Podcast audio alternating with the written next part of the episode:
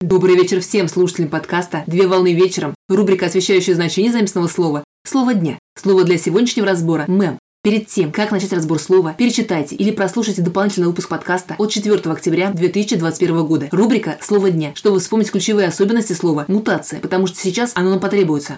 Слово «мем» с английского языка «мим» – «мем» Мем – это единица значимой для культуры информации. Мем представляет собой манеру, образ действия и символ, осознанно или неосознанно передаваемых от человека к человеку посредством жестов, письма, речи и других средств коммуникации. Принято считать, что термин мем и его понятия были введены в 1976 году английским эволюционным биологом Клинтоном Ричардом Докинзом в книге «Эгоистичный ген».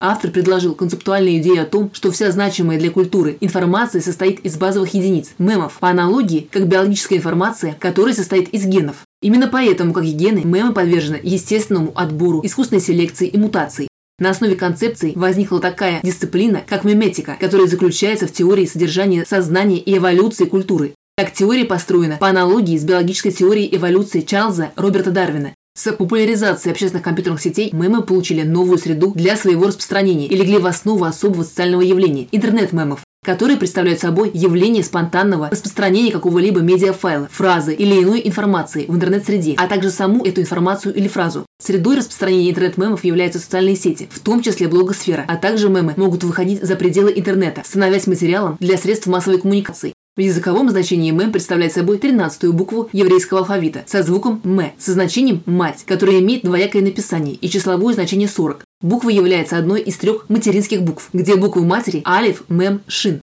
На сегодня все. Доброго завершения дня. Совмещай приятное с полезным. Данный материал подготовлен на основании информации из открытых источников сети интернет с использованием интернет-словаря иностранных слов.